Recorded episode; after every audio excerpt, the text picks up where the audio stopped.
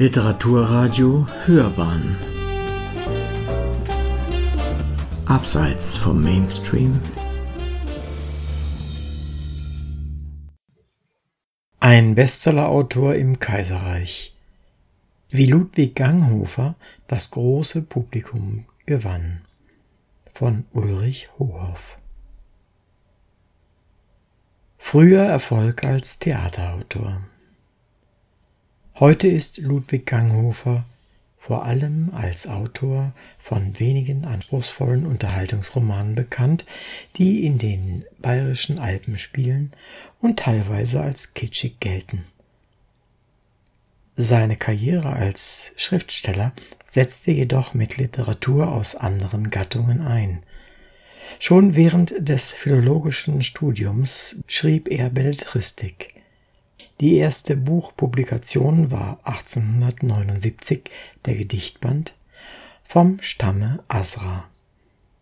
In der Autobiografie gab Ganghofer später an, seine geschätzte Mutter habe die Gedichte nicht für publikumswürdig gehalten. Innerhalb von vier Jahren erfolgten zwei weitere Gedichtbände und fünf Theaterstücke. Zudem erschienen seine Dissertationen über die Rabelais-Übersetzung von Johann Fischart und Ganghofers Übersetzung der Versdichtung Rolla von Alfred de Musset. Erst danach kam sein erster Prosaband heraus. Als Theaterautor hatte Ganghofer das Glück, dass schon das erste öffentlich aufgeführte Stück, der Herrgottschnitzer vom Ammergau, ihn weithin bekannt machte. Dabei konnte er auch von dem großen Interesse am Passionsspieljahr 1880 in Oberammergau profitieren. Bereits 1879 besuchte Ganghofer als Student in Berlin eine Aufführung bayerischer Theaterstücke durch die Schauspieler aus München. Nach München zurückgekehrt, bot er dem Hauptdarsteller, dem erfahrenen und erfolgreichen Hans Neuert vom Volkstheater am Gärtnerplatz, den Herrgottschnitzer an. Neuert bearbeitete den Text, um eine bühnenwirksame Fassung zu bekommen.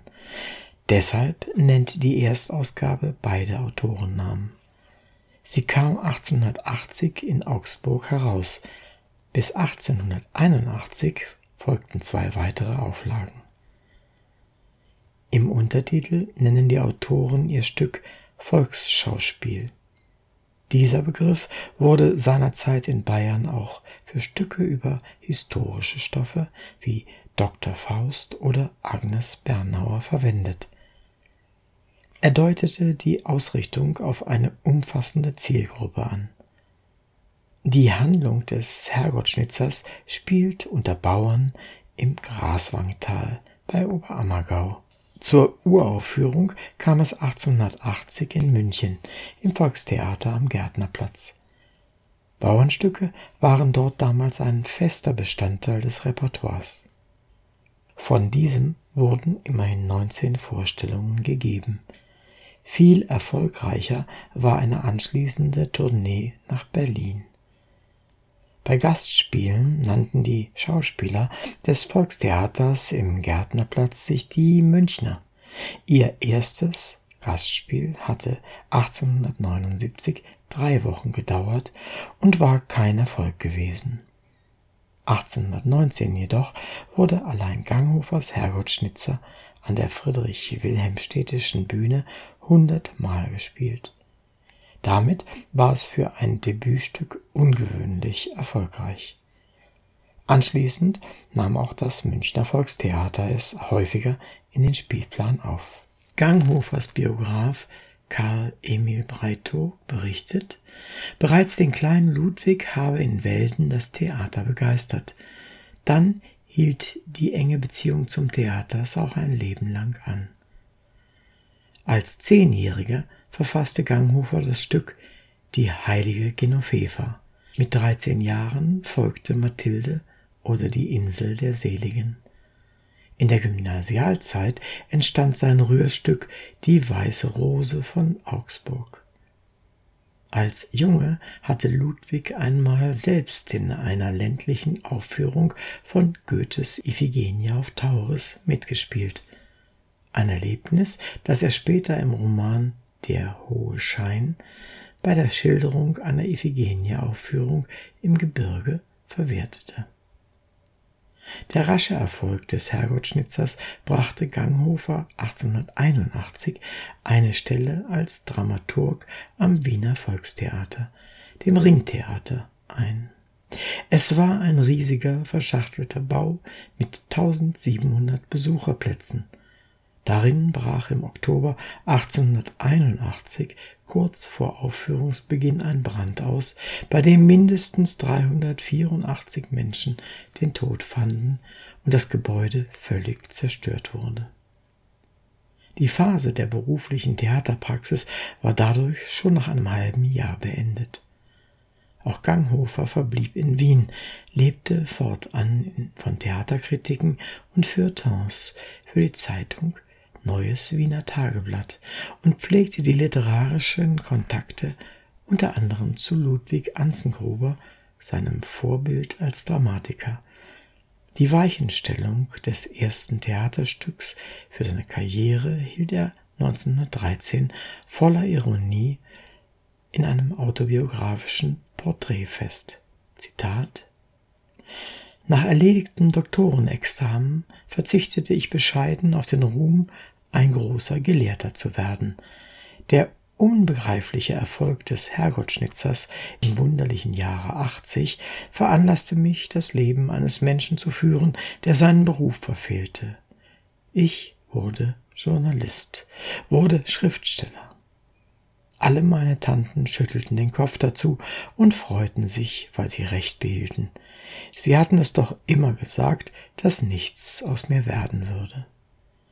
Seit 33 Jahren übe ich nun diesen Beruf eines missratenen Menschenkindes. Zitat Ende.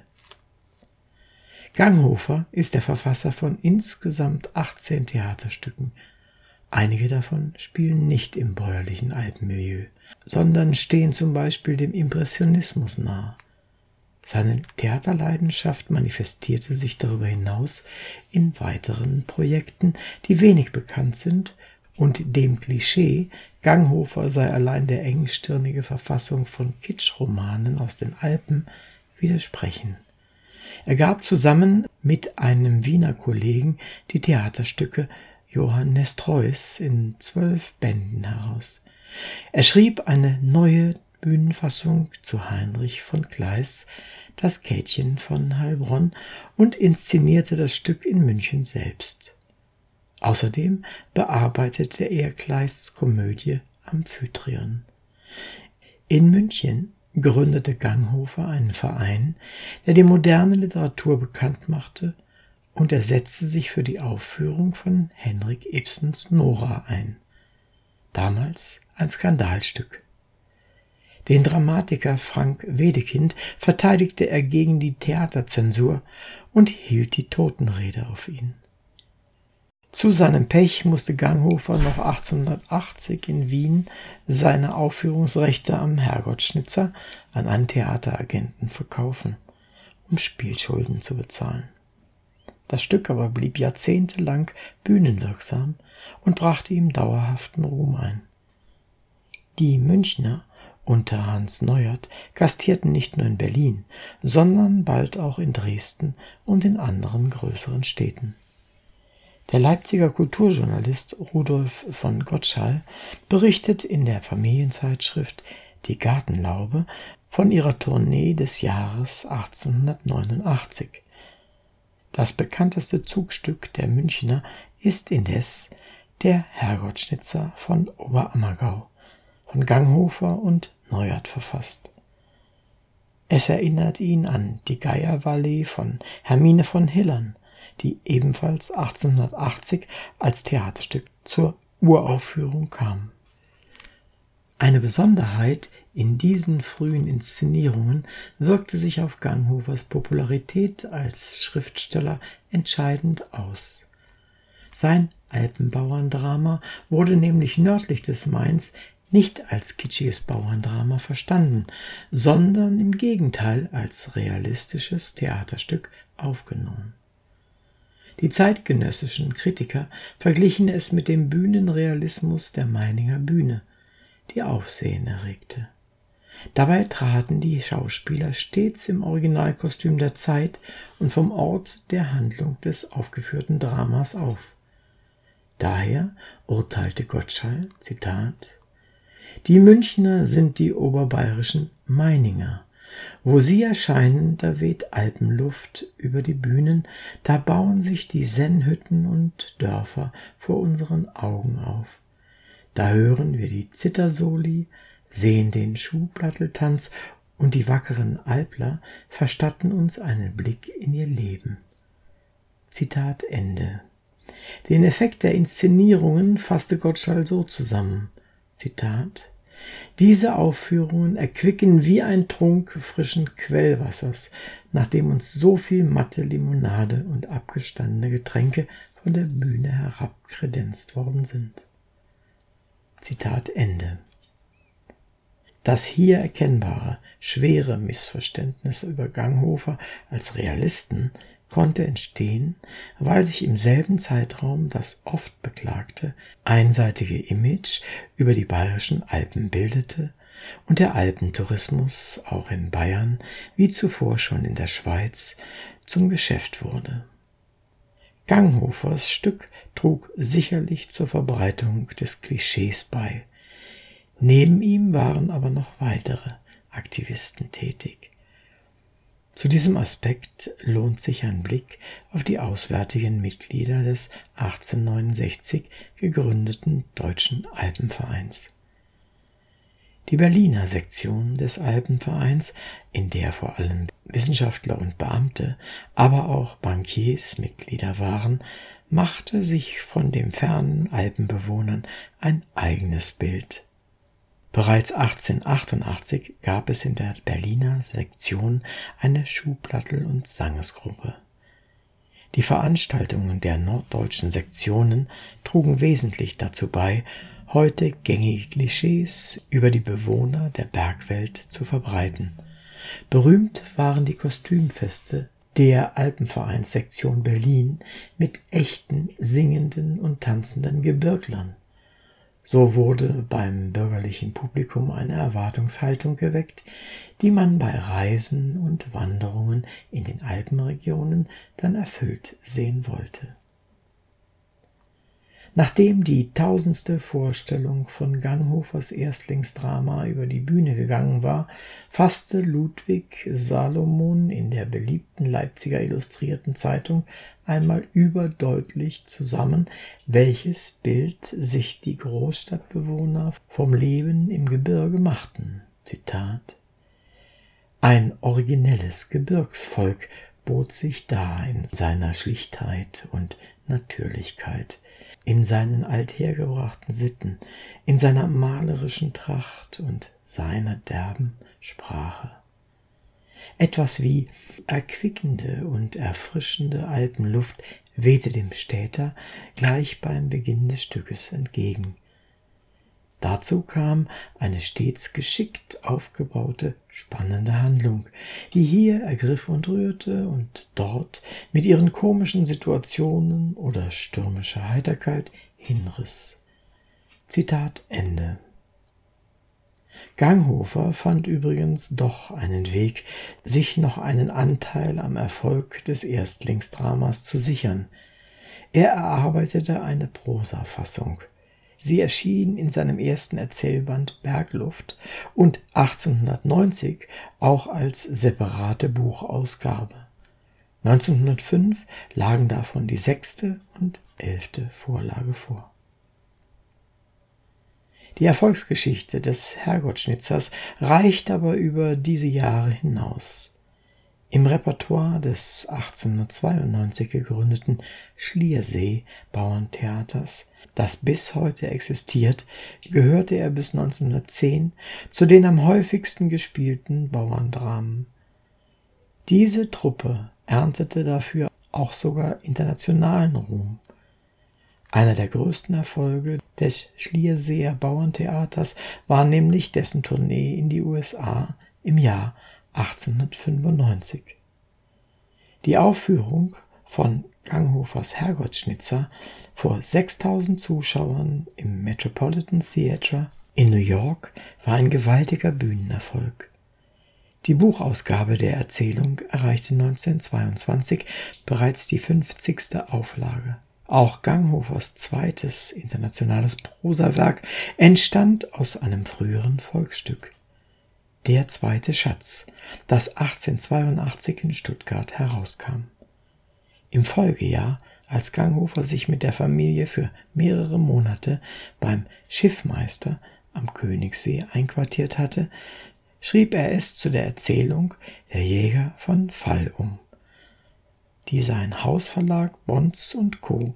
1883 in Stuttgart verlegte. Diese Jäger- und Liebesgeschichte aus dem Isarwinkel gehört zu seinen erfolgreichsten Büchern. Das liegt nicht zuletzt an der geschickten Umarbeitung des Dramas. Viele Dialoge und die Lieder übernahm er wörtlich, baute die Handlung aber aus. Ein Beispiel dafür ist die folgende Schlüsselszene. Der Wilderer versteckt auf einer Hochalm über dem Dorf Fall bei der jungen Sennerin, die ein uneheliches Kind von ihm hat, sein Gewehr vor dem Jäger, der das Mädchen wirklich liebt. Im Roman wird die Vorgeschichte langsam aufgerollt. Im Stück spielt die Entwicklung der Figuren kaum eine Rolle. Die Sennerin liebt den Jäger und nimmt dem Wilderer die letzte Patrone aus dem Gewehr so dass dessen Schuss auf den verfolgenden Jäger erfolglos bleibt. Aus Liebe zur Sennerin verzichtet der Jäger dann unerwartet auf seinen zweiten Schuss und der Wilderer entkommt. Später hört man an einer nahen Felswand den dritten Schuss. Der Bruder der Sennerin und der Wilderer stürzen aneinander geklammert in den Tod. Die unentnommene Patrone dient als Beweis der Liebe, und das Glück des Jägers und der Sennerin ist gemacht. Diese Erzählung wollte die damals führende Familienzeitschrift Die Gartenlaube wegen moralischer Bedenken, das uneheliche Kind der Sennerin nämlich, nicht abdrucken. Im Todesjahr 1920 stand Ganghofers Prosafassung seine zweite Hochlandgeschichte in der 26. Auflage. Durch das ursprüngliche Drama Der Schatz überarbeitete er und publizierte es 1884 als Drama ebenfalls unter dem Titel Der Jäger von Fall. Weitere frühe Theatererfolge kamen hinzu. 1887 resümierte ein Kritiker, Zitat, ich habe drei Stücke Ganghofers auf drei verschiedenen Bühnen in drei verschiedenen Städten gesehen. In Berlin den Herrgottsschnitzer von Oberammergau, in Wien den Prozesshandel und in München den Geigenmacher von Mittenwald. Überall beobachtete und empfand ich eine starke Wirkung.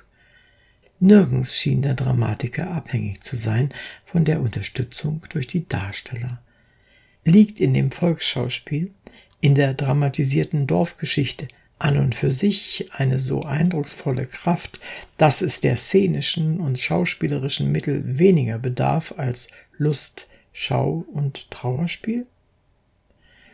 Einige Eigenheiten von Ganghofers Romanen und Erzählungen verdanken sich den früheren Erfahrungen des Autors als Stückeschreiber. Der Wechsel zwischen ruhigen und leidenschaftlichen Szenen, die Vorliebe für den Dialog und die hochdramatische Ausgestaltung aller Wendepunkte der Handlung. Das Genre Alpenroman und die Anfänge des Tourismus in Oberbayern. Der Erfolg von Ganghofers Romanen und Erzählungen aus den bayerischen Alpen ist eng mit dem Aufbau einer touristischen Infrastruktur in Oberbayern verknüpft.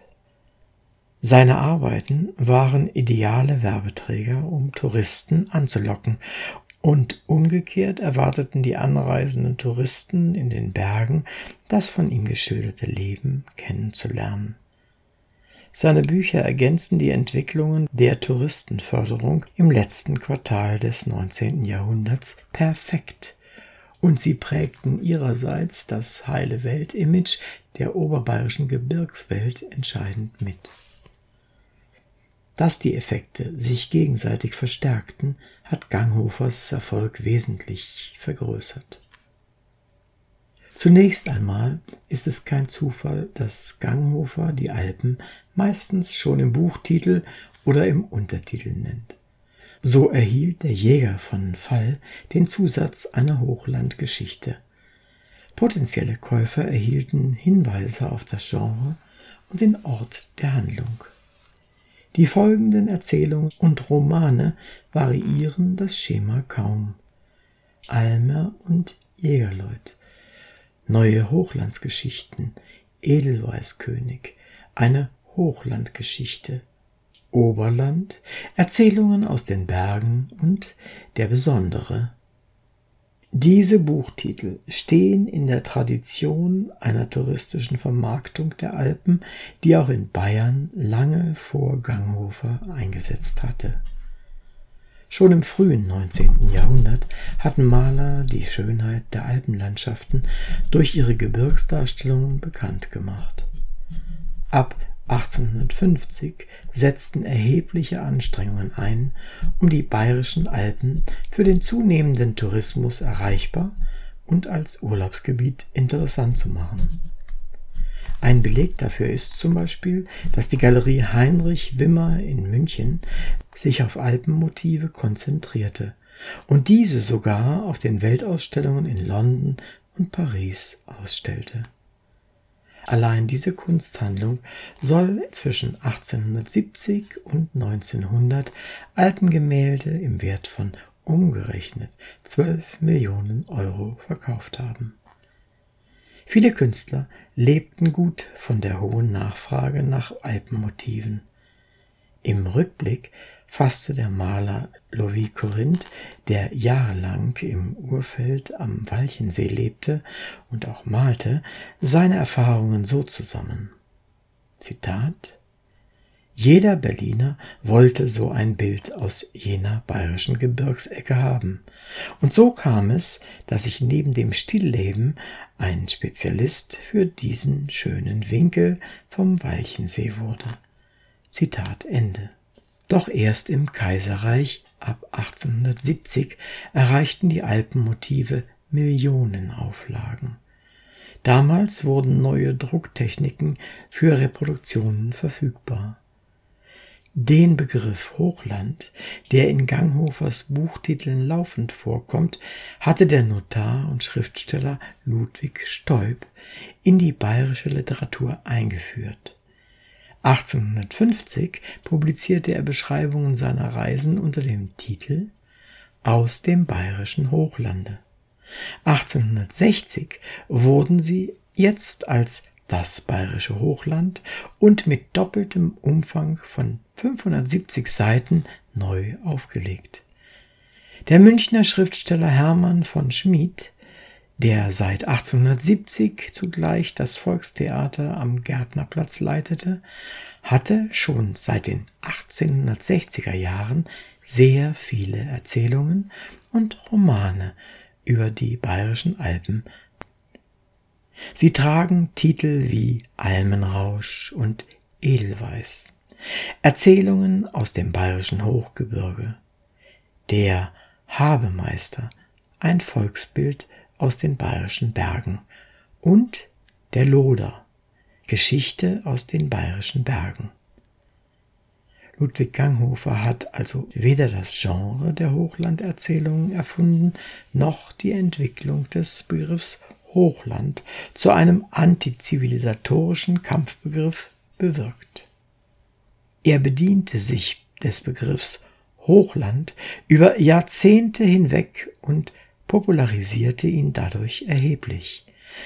Seit den 1890er Jahren kam zusätzlich in dessen starke Aufwertungen durch die sogenannte Heimatkunstbewegung, die Friedrich Lienhardt und andere propagierten, Ganghofers Erfolg zugute. Es fällt auf, dass Ganghofer nach dem Erscheinen des Herrgottschnitzers von Oberammergau und des Jägers von Fall aufhörte, im Titel ein reales Dorf als Ort der Handlung anzugeben. Offensichtlich wollte er die Handlung nicht mehr auf einen Ort festlegen. Später verweist sein Roman Der hohe Schein aus dem Jahr 1905 im Titel sogar auf einen Berg, der nicht existiert. Man hat darauf hingewiesen, dass das Langental im Roman meine natürlich das Geistal, wo Ganghofers Jagdhaus Hubertus stand und der Bergname Hoher Schein die Hohe Munde. Identifizierbare Örtlichkeiten waren sicher für viele Leser wichtig und der Tourismus wollte sie nutzen. Ganghofer legte darauf aber keinen Wert mehr. Als Autor verstand er es meisterhaft, die Leser zu Beginn der Lektüre in eine fremde, geheimnisvolle und anziehende Alpenlandschaft hineinzuversetzen. Der erwähnte Roman Der hohe Schein beginnt beispielsweise mit diesen Sätzen. Zitat Der Tag begann. Schon hatte der Himmel mattes Licht, in dem die erlöschenden Sterne nur noch wie Nadelspitzen sichtbar waren. In der Tiefe des langgestreckten, von Osten nach Westen ziehenden Tales lag noch die Nacht mit schwarzen Wäldern, und über den Bergen, die das Tal auf beiden Seiten geleiteten, hing noch die Dämmerung, deren Schleier alle Felsen in ein stilles Grau verschwimmen ließ. Dieses gleiche Grau lag über dem weiten Almfeld der isolierten Bergmasse, die das lange Tal gegen Osten mit steinernem Riegel schloss, von den seitlichen Bergen durch enge Waldschluchten geschieden. Mit den dunklen Wellen hob sich das hügelige Almfeld gegen die Steinwände des Berges, der als steile Pyramide aus finsteren Wäldern stieg. Dieser Berg im Dämmerdunkel des Morgens sah anders aus als die anderen Berge. Er hob sich wie ein Geheimnis in die Lüfte, tiefschwarz mit bläulichem Schimmer in dieser Schwärze. Über den Wipfelkämmen, die an seinen Flanken hinaufkletterten, hatte der Himmel roten Schein, und flammende Glutlinien umzogen das dunkle Haupt der Berge. Zitat Ende. In den vielen Ganghofer-Romanen finden sich dieselben Ingredienzen. Die Schönheit der Alpenlandschaft, das friedliche Leben mit Bauern, Jägern und Dorfbewohnern, Adligen und Geistlichen. Anfangs scheint oft noch vieles im Gleichgewicht zu sein, dann folgt die Störung des Gleichgewichts, entweder von außen, durch Machtpoker in der Politik, durch religiösen Fanatismus, durch Naturkatastrophen oder von innen durch das Abweichen vom richtigen Maß.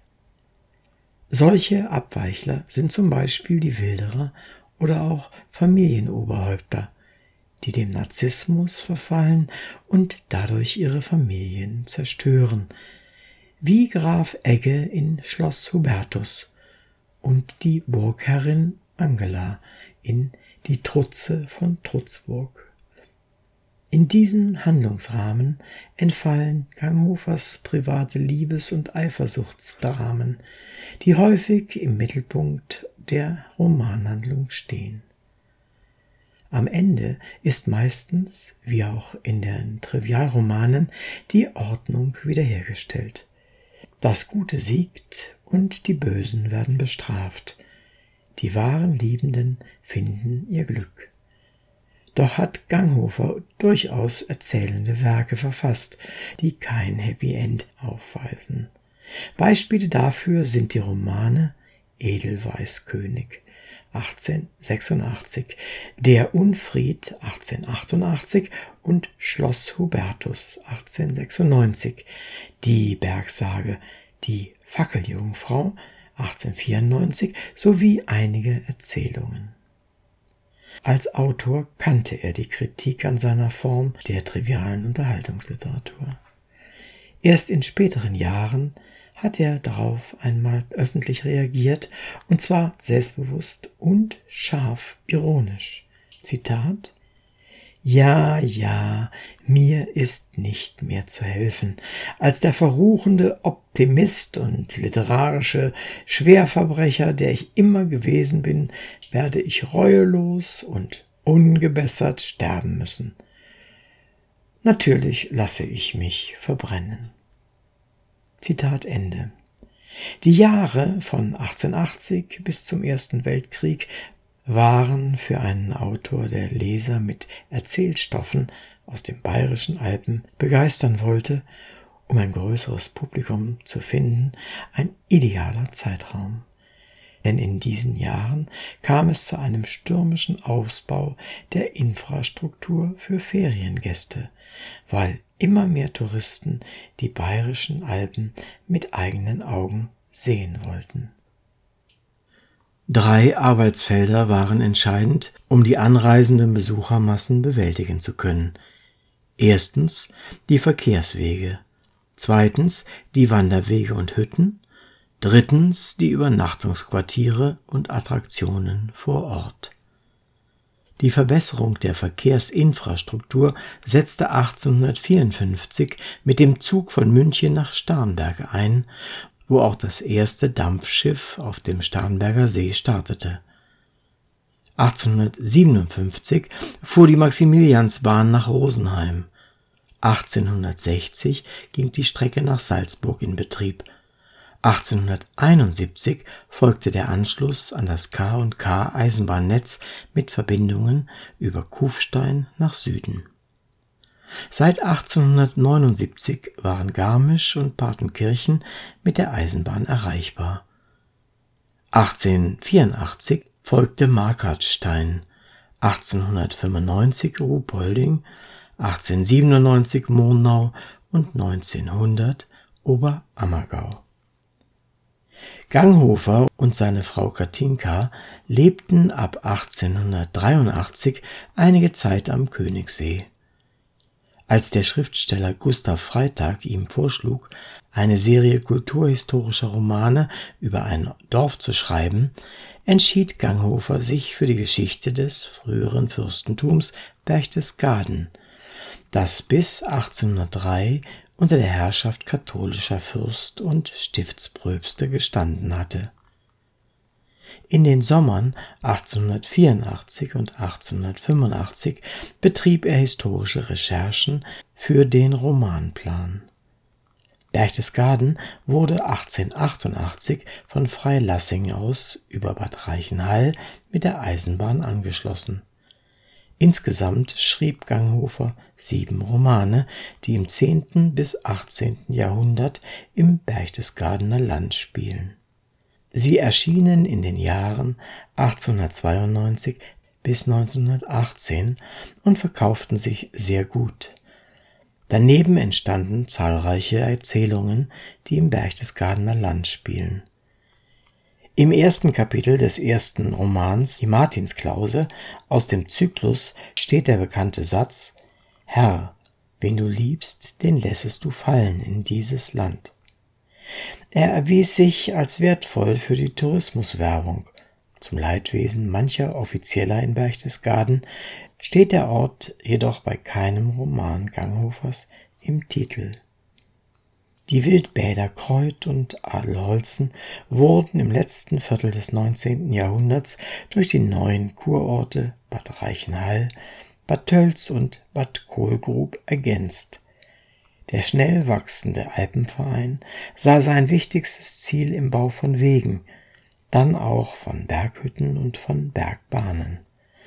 Durch ihn kam es zum Beispiel 1883 zur Öffnung des Touristenhauses am Wendelstein. 1889 folgte der Bau des Kirchleins am Wendelstein und 1909 die Zahnradbahn in Brandenburg. In zahlreichen Dörfern gründeten engagierte Bürger seinerzeit ehrenamtliche Vereine mit dem Ziel, ihren Ort für Feriengäste attraktiv zu machen. Der erste Verschönerungsverein entstand 1873 in Ruhpolding 1880 folgte Markhartstein. Bis zur Jahrhundertwende gab es dann in Oberbayern ein Netz von Vereinen. Die Mitglieder legten Parks und Wanderwege an, bauten Badeanstalten und Ortsbüchereien. Wichtige Anliegen waren auch die Verbesserungen der Zimmerqualität und der Gastronomie. Sogar die Herrscher engagierten sich, König Maximilian II. versuchte die Traditionen der Tracht wieder zu beleben und förderte den sogenannten Volksdialekt. Herzog Max in Bayern dagegen das Sammeln von Volksliedern und das Musizieren.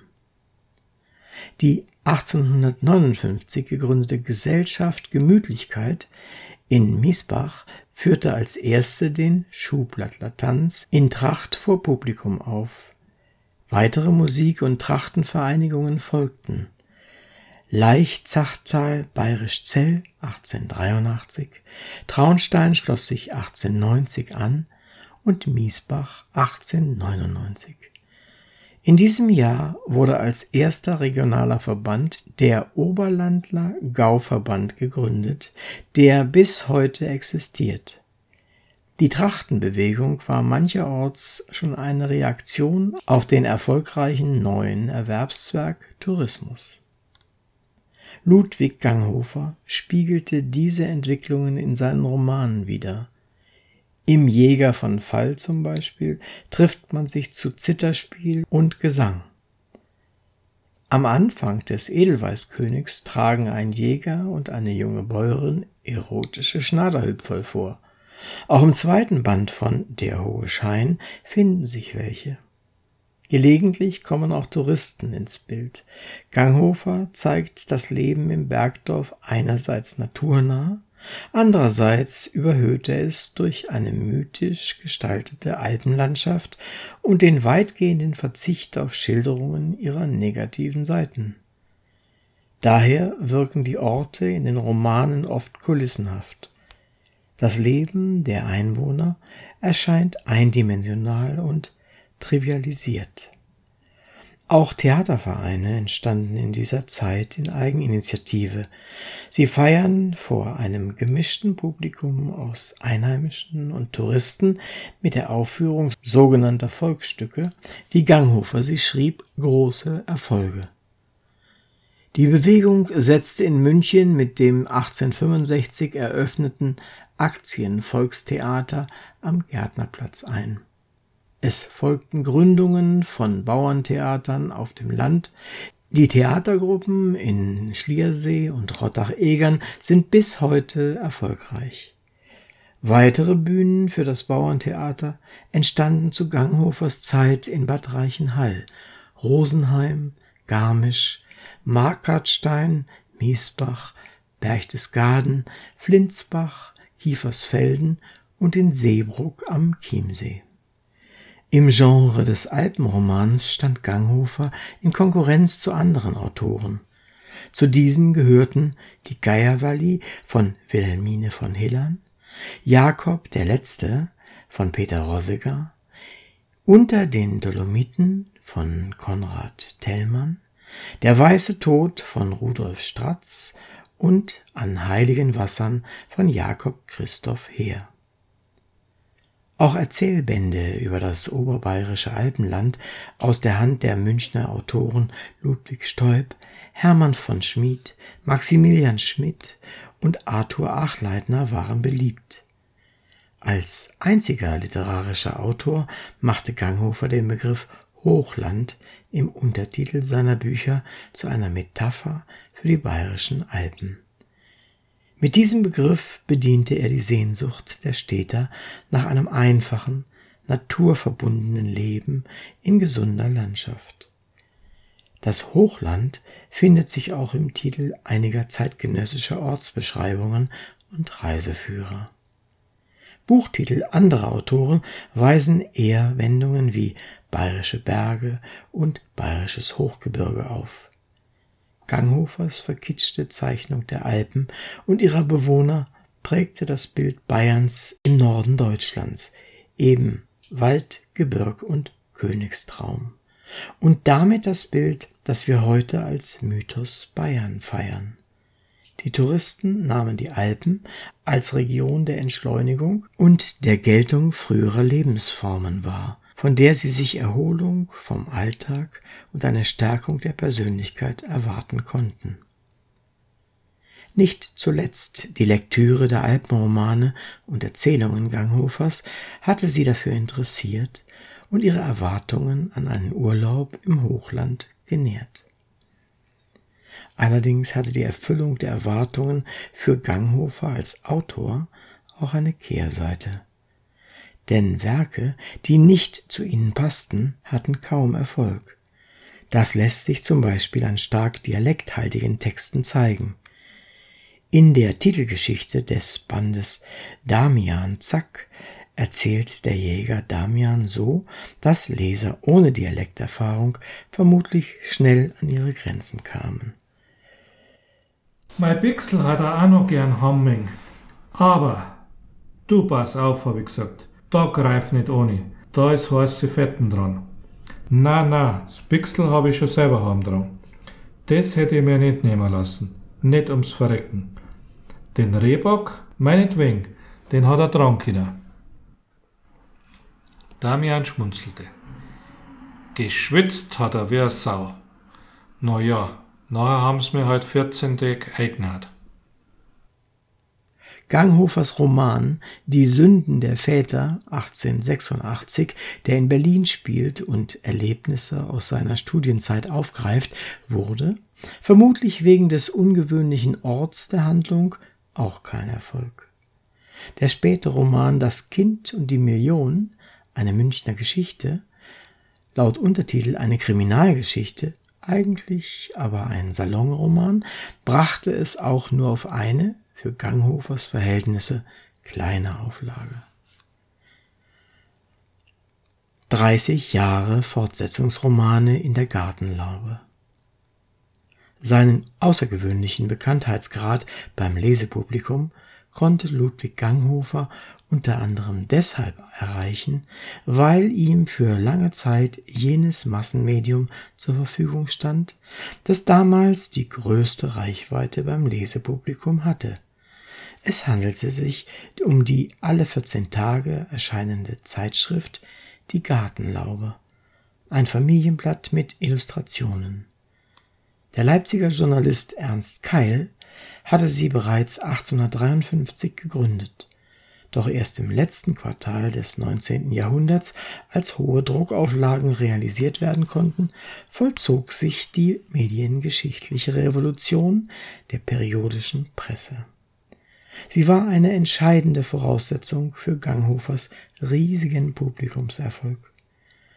Die Gartenlaube war mehr als eine unter vielen Zeitschriften der Zeit.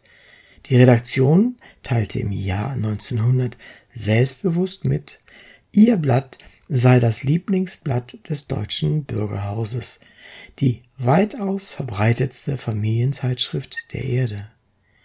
Ihr wesentliches Qualitätsmerkmal war der Abdruck von Fortsetzungsromanen und Erzählungen.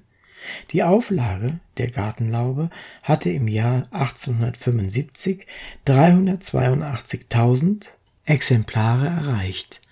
Damals soll das Blatt fünf Millionen Leser gehabt haben. Zu ihren Autoren gehörten sogar der Schriftsteller Theodor Fontane. Die hohe Auflage verdankte sich vor allem dem Abdruck der Trivialromane von E. Marlitt, Pseudonym für Eugenie John, deren Texte bis 1888 hier erschienen.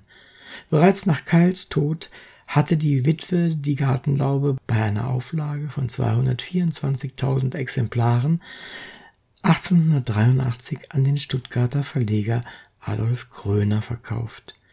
Dieser war ab 1884 auch verantwortlicher Herausgeber der Zeitschrift und übernahm 1886 auch die Redaktionsleitung. Gröner baute seinen Verlag zu einem der bedeutendsten in Deutschland aus, war Mitbegründer des Dachverbandes Börsenverein der deutschen Buchhändler und amtierte als dessen erster Vorsitzender. Ludwig Ganghofer schilderte das erste Treffen mit Adolf Kröner im Fragment zum vierten Band seiner Autobiografie, das der Freund Ludwig Thoma 1821 aus dem Nachlass publizierte er war im Jahr 1883 verschuldet und hielt sich zufällig in der früheren Studentenbude in der Schellingstraße in München auf, als Kröner und ein Begleiter, der Komponist von Hornstein, gemeldet wurden. Zitat es war doch ein nicht minder unwahrscheinlicher Zufall, dass diese beiden gerade an diesem einzigen Nachmittag kommen mussten, an dem ich in München war einen Tag früher oder später, und wer weiß, wie mein fernerer Lebensweg verlaufen wäre. Adolf Kröner hatte den Keilschen Verlag mit der Gartenlaube übernommen. Hermann von Schmid, der Dichter der Klosterbäuerin und der Zwiderwurzen, war gestorben und nun suchte Kröner eine oberbayerische Zither zur Nachfolge. Hornstein hatte ihn auf mich aufmerksam gemacht und hatte ihn gleich von der Straße weg zu mir geführt. Wir schwatzten und dann streckte Kröner mir die Hand hin und sagte in seinem Dialekt, Sie gefallen mir. Mein, wir probieren es miteinander. Brauchst du was, so könntest du jederzeit kommen. Was dich denn nöde heißt, das hab ich nur allweil verstanden. Er lachte herzlich. Ein Handschlag besiegelte die Zusammenarbeit mit der neuen oberbayerischen Zither, die dann jahrzehntelang Bestand hatte. Dem Verleger Kröner gelang es übrigens auch, Autoren von höherem Niveau wie Wilhelm Rabe oder Marie von Ebner-Eschenbach für die Gartenlaube zu gewinnen. Der im Zitat erwähnte Hermann von Schmid hatte in der Gartenlaube seit vielen Jahren Erzählungen über die bayerischen Alpen publiziert und damit Ganghofer bei den Lesern sozusagen den Weg geebnet. Das Blatt hatte von ihm zwischen 1861 und dem Todesjahr 1880 insgesamt 15 längere Erzählungen in Fortsetzung gebracht. Neben den drei bereits oben erwähnten Erzählungen finden sich unter ihnen Werke wie Der Holzgraf aus dem Jahr 1861, Blut um Blut 1862, Der Kranz am Martal 1864, Der Bergwirt 1870 und Leidige Kinder 1880, stets mit Angaben zur Region im Untertitel wo etwa ein Bild aus den oberbayerischen Bergen oder eine Geschichte aus dem bayerischen Oberlande angekündigt wird. Nahezu alle Erzählungen erschienen wenige Jahre später auch als separate Buchausgabe in Keils Verlag. In der Gartenlaube waren solche Texte öfters mit Bildern aus den bayerischen Alpen illustriert zum Beispiel nach Vorlagen Franz von Defreggers, eines Malers an der Kunstakademie in München, der mit Ganghofer befreundet war. Die folgende Liste weist die Erstpublikationen umfangreicher Werke Ganghofers in der Gartenlaube nach. In der Gartenlaube erschienen von Japai, Almer und Jägerleut, Edelweißkönig, der Unfried, Jahrleben im Hochland, der Klosterjäger, die Martinsklause, der laufende Berg, das Schweigen im Walde, der Dorfapostel, das neue Wesen, Gewitter im Mai, der hohe Schein, der Mann im Salz, Waldrausch und die Trutze von Trutzberg.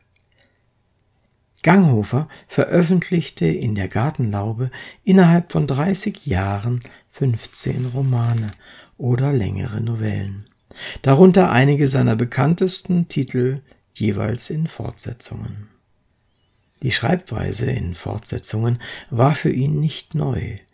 Im Hauptberuf als Feuilleton-Redakteur bei der Tageszeitung Wiener Tagblatt von 1886 bis 1893 musste er sich ständig nach dem Erscheinungsrhythmus richten.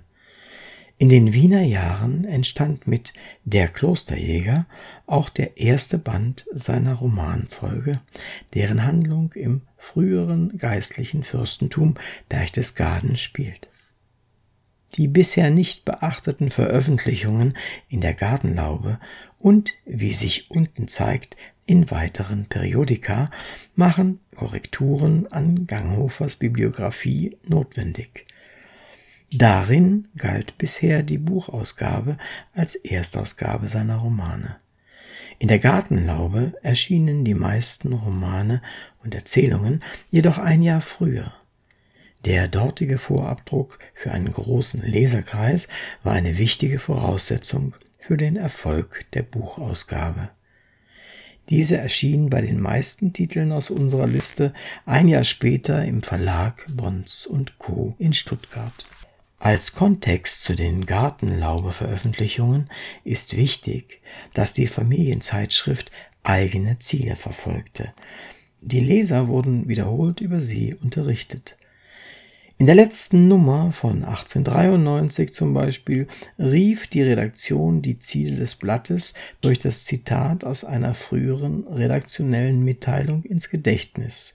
Zitat Unverrückt wird sie ihr seit vier Jahrzehnten verfolgtes Ziel im Auge behalten, nämlich eine Vereinigung zu sein für die besten volkstümlichsten Erzähler, Dichter und Denker Deutschlands – ein frischer, reiner Quell nützlicher Belehrung und edler Unterhaltung für das deutsche Haus, ein treuer Spiegel des geistigen Lebens unseres Volkes, ein warmer, verständnisvoller Freund desselben in Freud und Leid.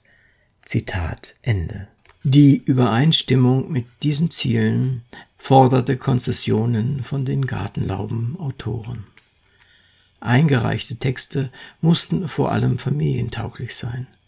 Romane und Erzählungen, in denen, wie bei Ganghofer häufig die Liebe ein Hauptthema ist, waren dafür geeignet. Inhaltlich waren allerdings sexuelle, grausame und andere vom sogenannten guten Geschmack abweichende Szenen unerwünscht. Die Verweigerung des Abdrucks von Der Jäger von Fall in der Gartenlaube wegen des unehelichen Kindes der Hauptfigur habe ich oben schon erwähnt. Andererseits kam der für das Blatt geforderte konventionelle Erzählstil Ganghofers Schreibweise entgegen. Auch das Nebeneinander von antiklerikalen und kirchenfeindlichen Einstellungen im Prosawerk könnte der Rücksicht auf das breite Lesepublikum geschuldet sein. Allerdings hatte auch seine eigentümliche Verwendung eines gemilderten oberbayerischen Dialekts, der Ausdrücke aus Schwaben und Tirol einschließt, damit zu tun. Als Autor war Ganghofer darum bemüht, seine Geschichten aus den Alpen zu variieren. Dazu nahm er Bezug auf andere beliebte Romangenres der Zeit. Das wird an dem Zyklus von sieben Bänden, den ihr Autor auch die Watzmann-Kinder nannte, deutlich. Er entsteht für den historischen Roman. Aus dem Zyklus erschienen die vier Romane Der Klosterjäger, die Martinsklause, Das neue Wesen und Der Mann im Salz, zuerst in der Gartenlaube. Hier und bei weiteren Titeln stellen die ausführlich thematisierten konfessionellen Auseinandersetzungen außerdem Verbindungen zum religiösen Roman der Zeit her. Edelweißkönig dagegen behandelt einen der im Kaiserreich beliebten Sagenstoffe. Schloss Hubertus wiederum lässt sich dem beliebten Genre des Jagdromans zuordnen, und der hohe Schein ist ziemlich weitgehend ein Bildungsroman. Eine weitere Genrevariante bietet Waldrausch, wo das Thema Staudamm die Verbindung zum zeitgenössischen Technikroman darstellt. Autoren der Gartenlaube konnten übrigens nicht darauf vertrauen, dass man ihre Werke unverändert abdruckte. Zitat Ob Theodor Fontane, Peter Rosegger oder B. Möllnhausen, die Texte wurden bei den Romanvorabdrucken von den Zeitschriften gekürzt und jeder kämpfte auf seine Weise mit den Redaktionen um die Autonomie seiner Position. Der zweiten auflagenstarken Publikumszeitschrift der Zeit Vom Fels zum Meer, Spemanns illustrierte Zeitschrift für das deutsche Haus, überließ Ganghofer die Erstpublikationen von vier längeren Erzählungen und einem Roman als da wären der Letzte, die Fuhrmännin, Hans im Urlaub, der Besondere, die Bachantin. Seinen Büchern gingen nicht nur Zeitschriftenpublikationen voraus, sondern auch journalistische Arbeiten. In den Jahren bei der Zeitung Wiener Tagblatt schrieb er jede Woche eine Geschichte für deren Sonntagsfürton. Anschließend sammelte er diese Beiträge in drei Erzählbänden – es war einmal moderne Märchen, doppelte Wahrheit, fliegender Sommer, neue Novellen. Auch diese Erzählungen spielen überwiegend in den Alpen. An der 1904 in München gegründeten Zeitschrift Süddeutsche Monatshefte arbeitete Ganghofer ebenfalls mit. Hier erschienen der Erstdruck seiner Erzählung Die Brautfahrt des Damian Zack sehr umfangreiche Textpassagen aus der Autobiografie und die Erinnerungen an Wien. Die Brautfahrt des Damian Zack, Lebenslauf eines Optimisten 1, Lebenslauf eines Optimisten 2 und Lebenslauf eines Optimisten 3. Das Ringtheater, Wiener Erinnerungen. Über den Erfolg von Bestsellerautoren wie Ganghofer beim Lesepublikum geben auch Zahlen über die Verbreitung der Bücher durch zeitgenössische Leihbibliotheken Aufschluss. Sie wurden von Buchhändlern betrieben und verliehen gängige Bücher gegen eine geringe Gebühr. Die größte Leihbibliothek im Deutschen Kaiserreich war Borstels Lesezirkel in Berlin. Hier gehörte Ganghofer zu den meistgelesenen Autoren. Aus der Statistik geht hervor, dass Borstel zwischen 1892 und 1906 nicht weniger als 1337 Exemplare des Romans Der Klosterjäger erwarb und verlieh. Zwischen 1896 und 1906 wurden von Thomas Manns die Buddenbrooks insgesamt 990 Exemplare angeschafft und von Ganghofers Schloss Hubertus immerhin 931 Exemplare. In Wien standen in Ludwigs Last Leihbibliothek 1889 bis 1915 insgesamt 224 Bände von ihm zur Ausleihe bereit. Als die Zeitschrift Das literarische Echo 1899-1900 eine Umfrage unter Lesezirkeln und Leihbibliotheken von 28 Städten nach den meistgelesenen Autoren veranstaltete, war Ganghofer in 21 Städten unter den sechs am häufigsten gelesenen Schriftstellern. Bei den am meistgelesenen Werken stand Das Schweigen im Walde auf Platz zwei. Die Angaben aus Statistiken der sozialdemokratischen Büchereien und Gewerkschaftsbüchereien sind recht ähnlich.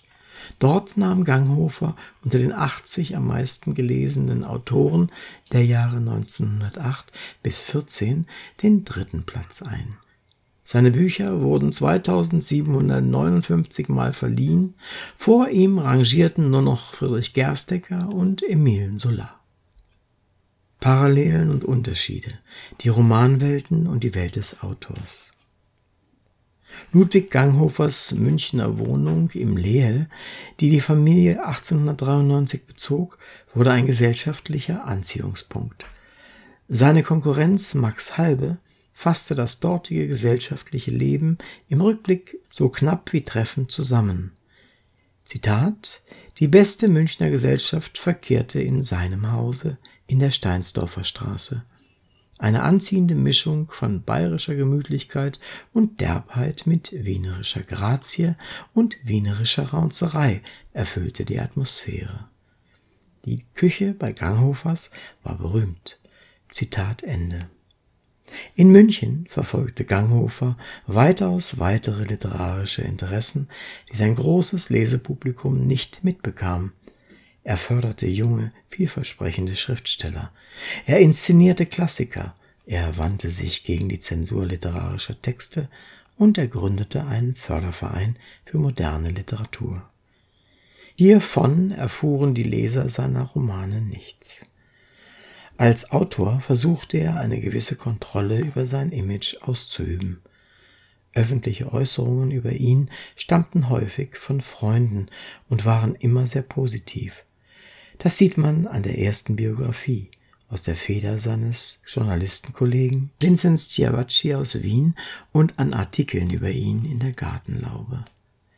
In den Autobiografien der Zeitgenossen findet sich für lange Zeit kein böses Wort über Ganghofer.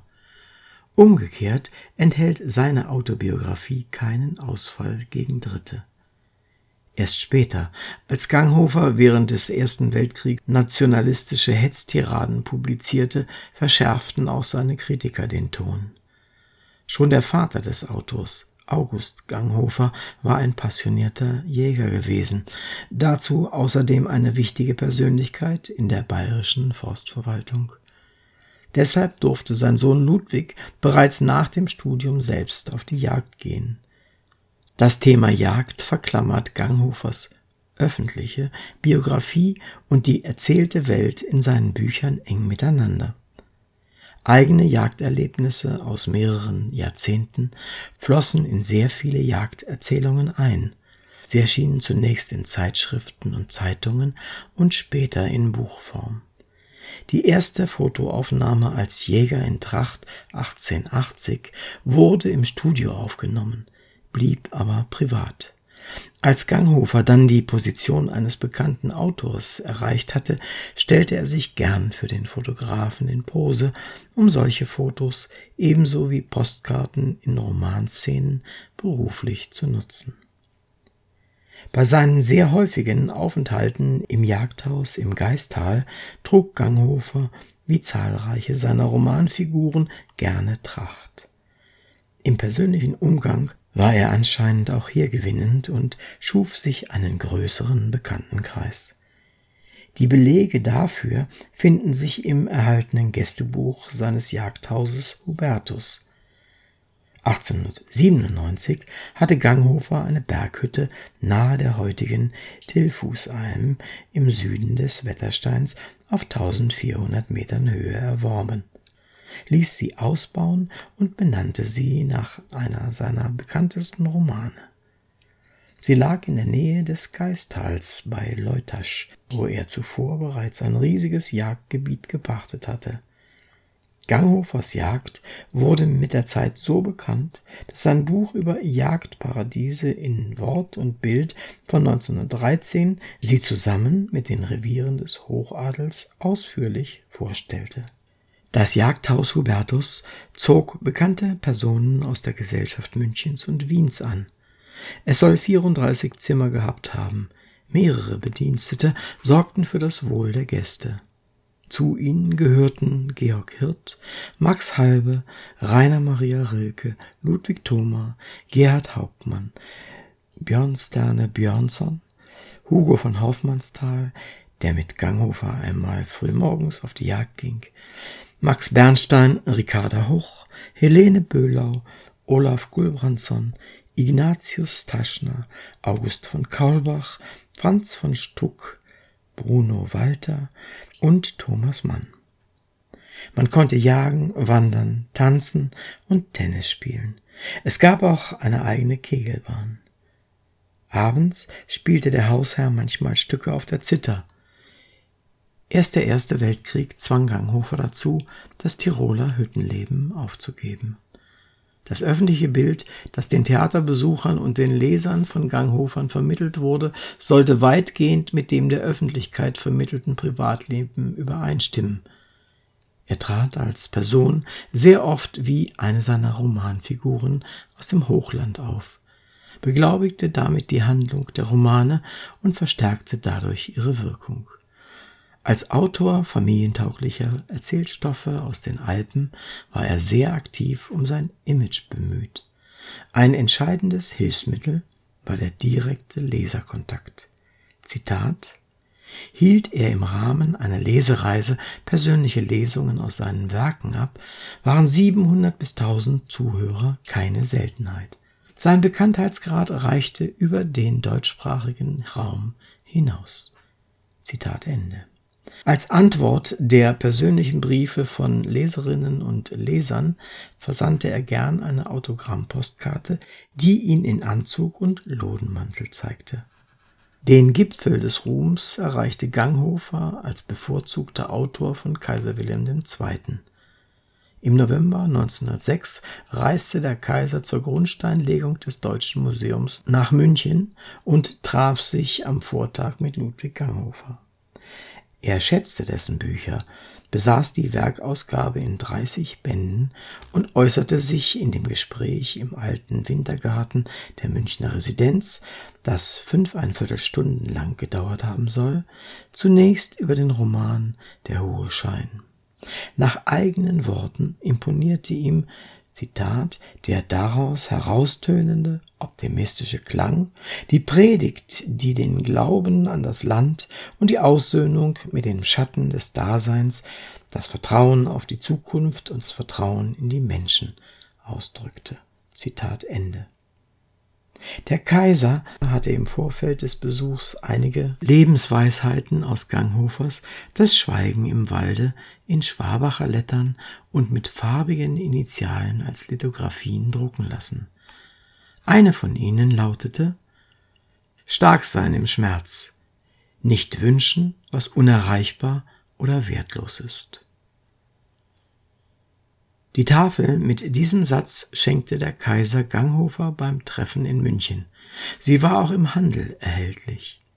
Kaiser Wilhelm hatte auch im Berliner Schloss im persönlichen Arbeitskabinett eine Tafel mit Zitaten aus dem Roman aufhängen lassen.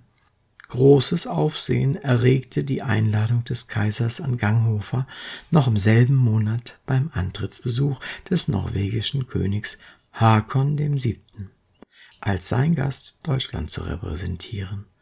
König Hakon wurde in Berlin von dem berühmten Polarforscher Fridtjof Nansen als Gast begleitet. Olaf Gulbrandsson zeichnete zu diesem Ereignis eine Karikatur, die am 10. Dezember 1906 im Simplicissimus erschien. Sie zeigt Ludwig Ganghofer in Tracht neben Kaiser Wilhelm und gegenüber die beiden Norweger. Auf dieses Bild kommt sein Freund Ludwig Thoma in einem Brief vom 8. Dezember 1906 an ihn zu sprechen. Zitat Eine lustige Karikatur von dir hat Olaf Gulbrandsson gezeichnet, anlässlich des Besuchs des Königs Hakon in Berlin. Hakon stellt Wilhelm seinen Nansen, Wilhelm stellt Hakon seinen Ganghofer vor. Ich habe die Zeit am Tag meiner Entlassung aus Stadelheim gesehen. Olaf brachte sie, weil ich ihm geschrieben hatte, er solle dich nicht karikieren wegen dem vielen Zeitungsgeschreib. Aber als ich die Zeichnung sah, freute ich mich doch unbändig über das lustige Bild. Zitat Ende. Das einigende Band zwischen Kaiser und Schriftsteller schien ihr unverwüstlicher Optimismus gewesen zu sein. Kaiser Wilhelm II. hatte ihn unermüdlich in den Mittelpunkt seiner öffentlichen Reden gestellt. Man spottete schon über seinen unverwüstlichen Reichsoptimismus.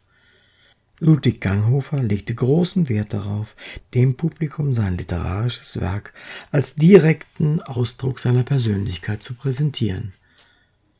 In einer der seltenen Äußerungen über sein Schreiben gestand er selbst zu, dass sein literarisches Talent nicht so groß sei. Zitat Und wie ich selber bin, so ist, was ich schuf. Es mag ein Holzteller sein, von dem ich esse, aber es ist mein Teller. Zitat Ende. Die Fortsetzung des Zitats begründete er näher. Zitat und meine Arbeit hatte Erfolg und brachte mir den Dank, dass viele mir sagten, du hast mich aufgerichtet, du hast den Glauben an Welt und Menschen wieder geweckt in mir. So war und ist das Antlitz meines Lebens.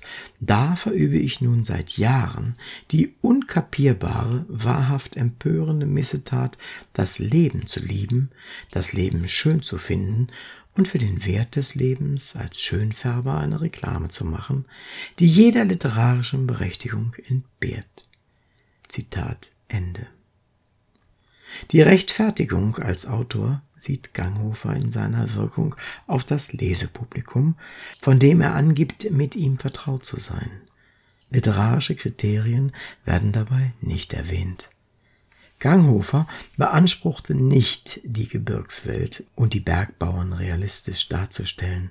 Sein Ziel als Autor umschreibt der Ausdruck, als Schönfärber für eine Reklame zu machen, für das Leben. Das ist eine andere Standortbestimmung als im vorausgehenden Zitat, wonach sich Autor und Werk in Übereinstimmung befänden. Ganghofer bekannte sich zu einer Literatur, die Unterhaltung mit Lebenshilfe verbindet.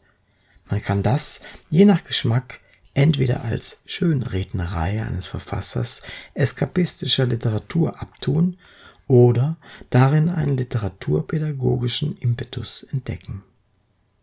Die Literatur soll die Leser im Leben unterstützen und dazu beitragen, aus ihnen bessere Menschen zu machen. Ganghofer stand mit dieser Meinung deutlich gegen die moderne Literatur der Zeit, die andere Ziele verfolgte, als das Publikum seelisch aufzubauen. Doch stimmt Ganghofers Aussage über seine Mission, wenn man das einmal so nennen will, durchaus mit weiteren Bestseller-Autoren der Zeit überein. E. Marlitt und Karl May zum Beispiel äußerten sich ähnlich über ihre Absichten. Die Standortbestimmung von 1913 war nicht Ganghofers einziges Statement zum Thema. Schon in dem programmatischen Vorwort zu seinen gesammelten Schriften von 1906 hatte er sich zu einem erzieherischen Auftrag bekannt. Zitat, und von den tausend Menschen, die ich schilderte, habe ich die ein oder anderen so geschildert, wie sie sind, die anderen aber so, wie sie sein könnten, wenn sie nur wollten. Warum sollte man diesen Willen nicht wecken und durch die Mittel und Farben der Kunst erziehen dürfen? Zitat Ende. Diesem Ziel ordnete Ganghofer in seinem Prosawerk, an dem uns manche Züge fremd geworden sind, die realistischen wie die fiktiven Elemente der Erzählhandlung unter. Er sah darin keinen Widerspruch zu seinem Image. Das überraschende Bekenntnis Ganghofers höhere Ziele zu verfolgen, ja moralischer Helfer für seine Leser zu sein, passt wiederum gut zu der im Wilhelminismus geführten Diskussion über Bildung. Bildung wurde damals in öffentlichen Äußerungen extrem hoch bewertet. Sie sollte auch der breiteren Bevölkerung zugänglich werden, zum Beispiel durch Lektüre und wurde als unerlässliche Voraussetzung für einen gesellschaftlichen Aufstieg in eine höhere Schicht angesehen.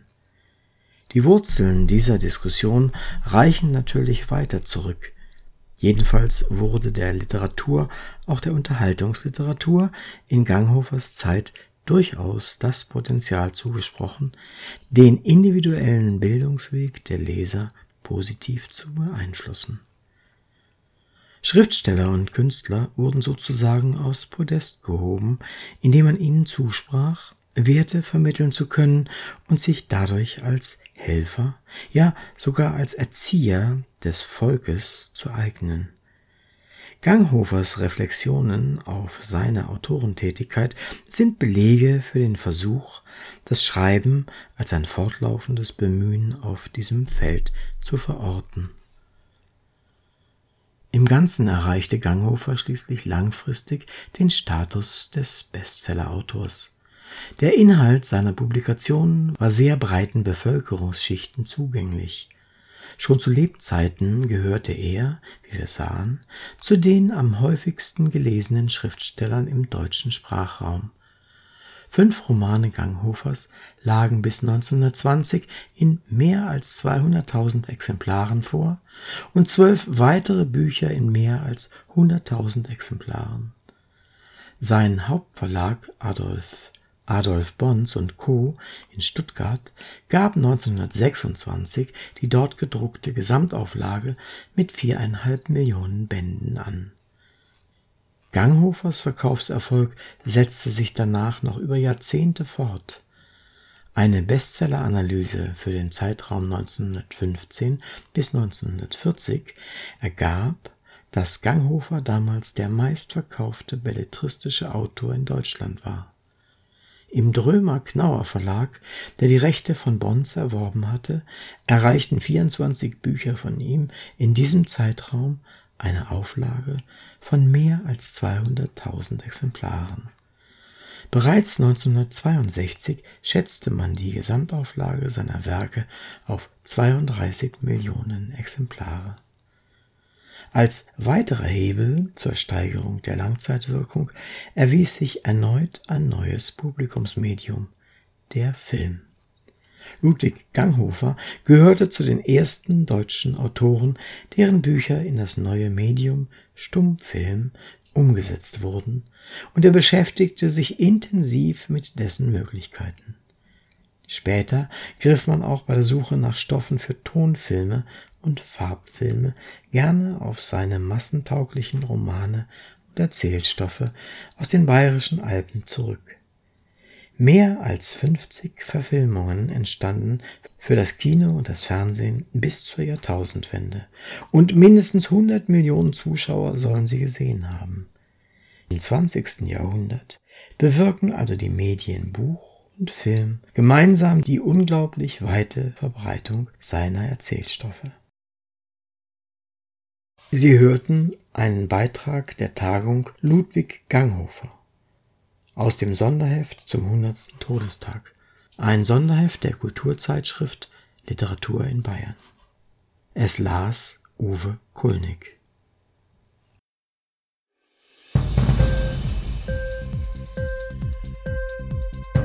Hat dir die Sendung gefallen? Literatur pur, ja, das sind wir. Natürlich auch als Podcast. Hier kannst du unsere Podcasts hören. Anchor, Spotify, Apple Podcast, iTunes, Google Podcasts, radio.de und viele andere mehr.